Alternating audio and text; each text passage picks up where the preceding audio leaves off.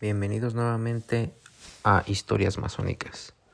Historias Masónicas es un podcast que quiere y busca compartir los conocimientos básicos para ser un masón. También posteriormente incluiremos algunas historias de cómo la masonería ha pasado de ser iniciativa, después fue lo que llaman la época dorada, hasta el declive y posteriormente la estabilización para lograr ser lo que realmente es actualmente, una escuela iniciática. Quiero compartirles que nos pueden encontrar y mandarnos mensajes en @masónicas en Twitter, donde nos pueden dejar todos sus comentarios. Una de las primeras cosas que siempre se pide es qué requisitos se requieren para ingresar a la masonería. Aunque la realidad es que muchas logias o muchos lugares tienen diferentes requisitos. Los básicos son tener 21 años cumplidos al momento de solicitar el ingreso, ser una persona libre y de buenas costumbres, con un comportamiento socialmente digno, ganarse la vida de forma honrada y de tal manera que sus ingresos le permitan vivir de manera estable, acudir puntualmente a todas las entrevistas pactadas y, en su caso, cumplir con los trabajos de investigación solicitados, no pertenecer a organizaciones que promuevan ideas discriminatorias de ningún tipo, vivir cerca de la logia y carecer de antecedentes penales. Aunque, como les digo, pues realmente cada logia puede tener sus propios requisitos. Es importante saber que esto nos da una guía de más o menos lo que tiene que pasar. Tocaremos ahora cada uno de ellos.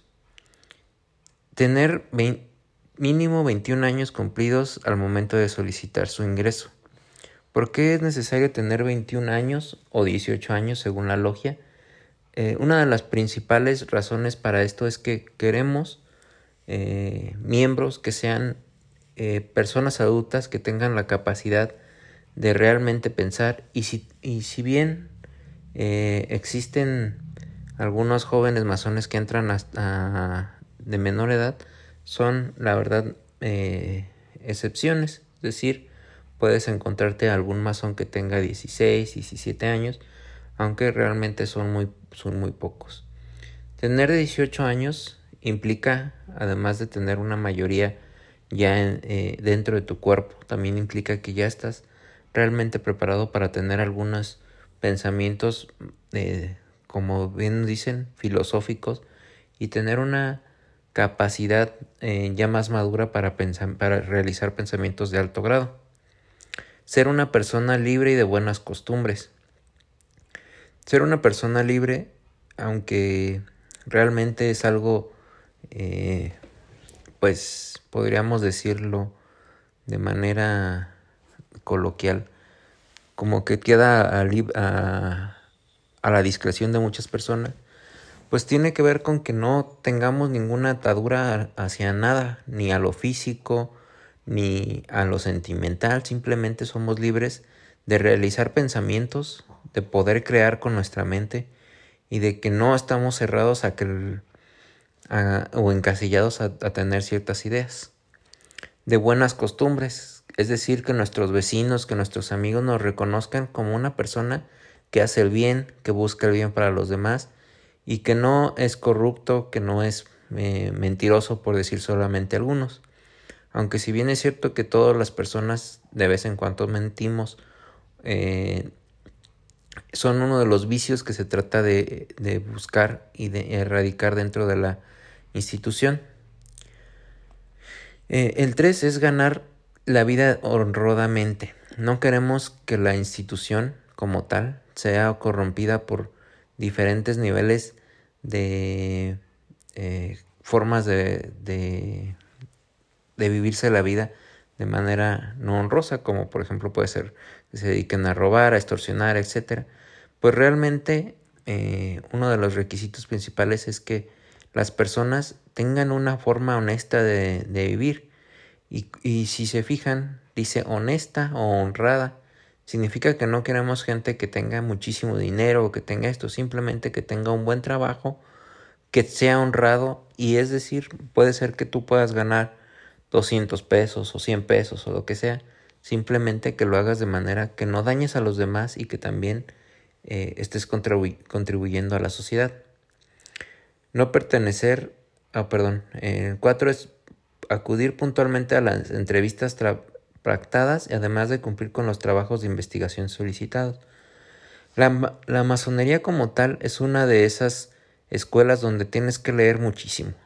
Si tú quieres crecer más allá de los 3 grados, tienes que estar leyendo mucho. Cuando nosotros decimos crecer más allá de los 3 grados, significa que tú tienes que empezar a estar leyendo para poder construir dentro de ti ciertas estructuras ideológicas para poder aprender más. Supongamos, y yo lo vinculo mucho con la escuela primaria, la secundaria y la preparatoria, ¿no? Si tú no tienes unas bases sólidas, supongamos que no sabes sumar, cuando tú llegues a la secundaria va a ser muy difícil, pero va a ser imposible que tú puedas trabajar en la prepa o llegar a cumplir con lo que se te pide en la prepa porque no tienes unas bases sólidas. Entonces la masonería pues nos invita mucho a estar leyendo y de tal manera que, como bien lo dijimos en el segundo punto, ser una persona libre, es decir, nosotros tenemos el hambre de siempre estar aprendiendo más. El 4 punto es acudir puntualmente a las entrevistas pactadas, además de cumplir con los trabajos de investigación solicitados. Nosotros queremos que también tengas tiempo para poder cumplir con tus obligaciones, y tus obligaciones no es que dejes a un lado a tu familia, a tu trabajo, simplemente que le dediques cierto tiempo en base a tu medida para que puedas, primero, estar puntual cuando se te llame a las reuniones, y segundo, para que tú puedas realizar investigaciones. Supongamos que te dicen que nosotros se te da un tema y tú necesitas investigarlo, pues normalmente existe un libro donde te lo dan, ¿no? Algunos temas que son como los básicos, pero también es importante que tú tengas la capacidad de no solamente tomar ese libro y también estar buscando lo que tú, a lo mejor algunas otras ideas que te puedan llamar la atención. Aunque al principio, he de ser sinceros, yo lo que hice fue tomar el libro y guiarme por él, porque si tú te agarras un tema, cualquiera de los temas, y lo buscas simplemente en internet, hay muchísimos libros, hay muchísima información y es muy fácil perderse. Por lo tanto, yo lo que les recomiendo es que tomen el libro como una guía y a partir del libro entrar y eso, apoyarse con la gente de tu misma logia. El 5.º punto es no pertenecer a alguna organización que promueva ideas discriminatorias. Nosotros, como bien decía, el 2.º punto, ser de buenas costumbres, es decir, no queremos dañar a nadie, no queremos tener ideas discriminatorias, y si tú perteneces a esos grupos o organizaciones, pues obviamente las ideas van a contrastar mucho con las ideas que vas a encontrar en la masonería. Si tú creas que la masonería es un grupo donde puedes venir a decir que cierto grupo o ciertas personas tienen menor capacidad o son peores por cierta o cual razón, a lo mejor física o ideológica, pues te vas a encontrar que aquí dentro de la masonería una de las ejes principales o de las columnas que tenemos es la fraternidad. Y la fraternidad no es otra cosa más que el amar, el querer a tu hermano, a tu hermana y poder ayudarle de alguna manera. Vivir cerca de tu logia o de tu ciudad donde está esa logia. Si bien es cierto que puedes desplazarte y visitar otras logias, uno de los puntos principales para tú poder crecer dentro de la masonería es que tú tienes que estar cerca, tienes que estar suficientemente cerca para poder asistir a lo mejor 1 o 2 veces a la semana a la logia para poder estar trabajando. Y carecer de antecedentes penales, aunque si bien es cierto hay muchas logias que tienen la capacidad de evaluarte un poco más detenidamente, implica que si tú tienes alguna necesidad o tuviste algún problema penal, pues a lo mejor no vas a comulgar con muchas de las ideas que te vas a encontrar acá. Este proceso pues realmente puede ser que tú tengas que tratarlo más bien con la persona que te está haciendo la entrevista. Por último, he tocado algunos temas que tú a lo mejor, si vas empezando en la masonería, no sabes de lo que estamos hablando, como puede ser qué es una logia. Una logia en realidad es un grupo dentro de la misma masonería. Imaginemos que la masonería es como un gobierno estatal, ¿no? La masonería, más bien lo podríamos decir como la masonería es como México, todo el país, y los vamos yendo a las logias locales, a las estatales, por ejemplo, donde puedes encontrarte varias logias en realidad, y después te vas a los municipios, ¿no? Donde tienes varias logias dentro de... Y todas pertenecen a cierta logia muy respetable, etc. Quiere decir que tú te puedes encontrar una logia, por ejemplo, en la ciudad de Morelia, en la ciudad de Guadalajara, en la ciudad de México, etc. Y dentro de ellas te puedes encontrar más logias pequeñas que tienen algunos nombres. Por ejemplo, de las que más he escuchado, Hombres de la Reforma, Benito Juárez, etc., Lázaro Cárdenas, por mencionar algunas, Fénix también la he escuchado, y simplemente son pequeños grupos que lo que permiten es que el conocimiento sea y la enseñanza sea de cierta manera más personalizada. Es decir, un grupo de 25 personas ciertamente te va a prestar más atención que si tú estás en una logia de 100, 200 personas. Y como lo que se trata es de tener aprendices, compañeros y maestros, pues no puedes lograrlo si tienes muchísima gente a la que atender.